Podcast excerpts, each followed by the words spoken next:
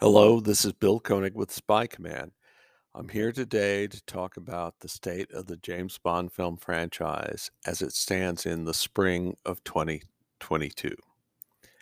The James Bond film franchise, consisting of films made by Eon Productions, has reached 25 movies. What's next? The run with actor Daniel Craig is over with 2021's No Time to Die. That run lasted more than 15 years, extended by financial problems at Bond's home studio, Metro Goldwyn Mayer. Eon boss Barbara Broccoli wants to celebrate Craig and No Time to Die. There's no sign that celebration is over yet. Since No Time to Die was made, MGM got a new owner in tech giant Amazon. This week in the UK, Eon's 25 film Bond catalog became available via Amazon Prime.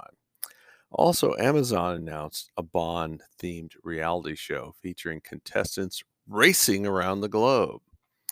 But what is happening with the core of the franchise? Future James Bond movies.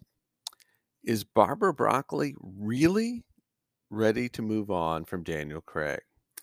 The actor was her choice. Previous Bond actors were chosen by her father, Albert R. Broccoli.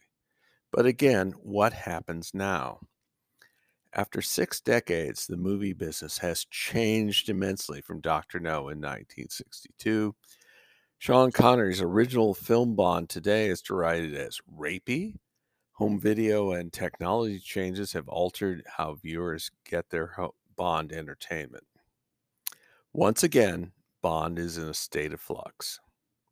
The character has entered and exited previous such states. We'll see how it goes this time. That's it. This is Bill Koenig at Spy Command. Take care, and I'll talk to you soon.